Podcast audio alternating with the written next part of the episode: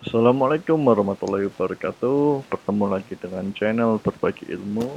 Kali ini kita mau ngobrolin tentang dunia kepailitan Atau hukum kepailitan Yaitu lebih tepatnya perlukah insolvensi tes dalam kepailitan. Nah, kenapa tema ini atau judul ini saya ambil sebagai bahan diskusi atau sharing ke kalian? Karena menurut saya ini penting bagi dunia usaha ya. Jadi biar apa? Biar dalam menjalankan kepailitan itu tidak uh, artinya tidak apa ya? Tidak digubiah tidak dibuka secara asal seperti itu. Nah penjelasannya seperti apa nanti kita akan bahas ya Oke, kita ngobrolin uh, pilotan berarti kita ngobrolin secara umum dulu ya. Ini aturannya kalian juga sudah pada tahu ya, Undang-Undang 37 tahun 2004 tentang kepilotan dan PKPU ya. Nah, uh, syarat pilot juga sudah saya yakin sudah pada tahu ada dua terlebih kreditur, utang jatuh tempo dapat ditagih, diajukan oleh debitur atau kreditur atau pihak lain ya bisa jaksa, BI, Kemenkyu, OJK ya. Syarat PKPU dan debitur debitur memperkirakan tidak dapat membayar utangnya yang sudah jatuh tempo.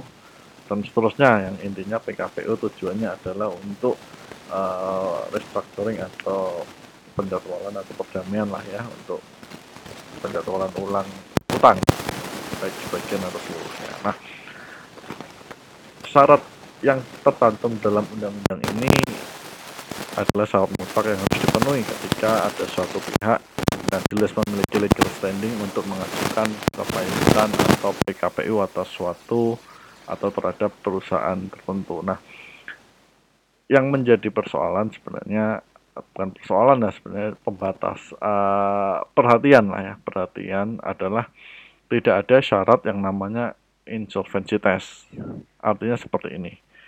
Artinya setiap orang, siapa saja atau badan usaha atau badan hukum apa saja, tanpa melihat nominal, nominal hutangnya, entah hutangnya cuma sebatas satu juta atau mungkin sampai bermiliar-miliar, sepanjang syarat ini dipenuhi dia bisa mengajukan kepailitan atau PKPU. Ya. Padahal menurut ya menurut saya atau mungkin beberapa orang lain juga mungkin pemikirannya sama ya di luar sana banyak perusahaan yang secara laporan keuangan bagus. Secara laporan keuangan dia menghasilkan bahkan asetnya mungkin triliunan. Tetapi sering kali dia masuk dalam perkara kepailitan atau PKPU. Nah, kenapa seperti itu? Nah, inilah pentingnya insolvency test. Artinya begini. Menurut saya harus ada suatu kriteria tambahan atau pembatasan bahwa yang mengajukan PKPU atau kepailitan itu berdasarkan suatu rasio tertentu antara hutang yang ditagihkan atau jatuh tempo dengan aset yang bisa dilikuidasi. Ya. Jangan sampai kan contoh yang saat ini kan seperti ini. Katakanlah suatu perusahaan X dia perusahaannya TBK dan sebagainya maju dan sebagainya ya profit per tahunnya bagus. Dia memiliki aset katakanlah satu triliun. Nah, satu triliun asetnya. Nah, terus kemudian ada salah satu seorang uh, krediturnya, ya, krediturnya atau suatu rekanan lah ya, dia sudah mengerjakan proyek yang diberikan, nah tinggal pembayaran saja. Cuman pembayaran ini ternyata belum dijalankan. Nah, pembayaran ini katakanlah nilainya cuma 50 juta atau 60 juta atau 100 juta lah. Nah, kalau kita bicara undang-undang ini angka 100 juta dan sudah jatuh tempo belum dibayar gitu, terus dia punya kredit, apa kreditur yang lain, itu mereka bisa mengajukan yang namanya PKPU atau kepailitan. Nah, tetapi hal ini akan menjadi perhatian dari dunia usaha. Artinya, lo asetnya aja perusahaan itu satu triliun Kemudian uh, perusahaannya selalu profit dari laporan keuangan independennya. Artinya tidak equal lah, tidak tidak menjadi apa ya namanya kepantasan. Artinya orang mau berusaha pun akan menjadi dipersulit karena banyaknya gugatan hukum. Nah, menurut saya harus ada rasio katakanlah ya, jika hutang yang sudah jatuh tempo dan dapat ditagih ini belum dibayarkan, maka minimal katakanlah dia harus memiliki rasio 50% dari aset atau rasio minimal 20%, 30% dan sebagainya. Nah, itu tinggal diatur saja. Nah, itulah pentingnya insolvency test. Kenapa? Karena tidak serta-merta orang bisa mengajukan pilot atau PKPU terhadap suatu perusahaan ya.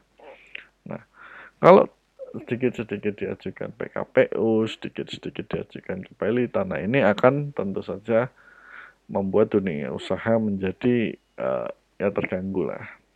Seperti itu. Nah, itu dari satu view yang lain ya. Nah, itulah menurut saya harus ada suatu kajian ya terkait insolvency test atau mungkin uh, kriteria tambahan dalam mengajukan pilot atau PKPU sehingga tidak serta-merta itu utang itu bisa dia langsung diajukan PKPU atau pilot. Ya.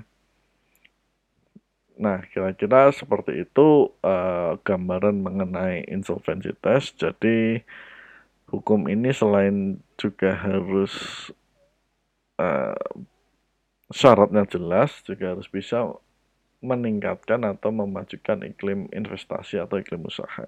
Nah, mudah-mudahan bermanfaat ya uh, sharing atau diskusi kali ini. Jika ada pertanyaan atau diskusi, saya terbuka. Silahkan komentar di kolom komentar. Kemudian silakan di-sharing jika memang ini bermanfaat menurut Anda. Terima kasih sudah menonton. Assalamualaikum warahmatullahi wabarakatuh.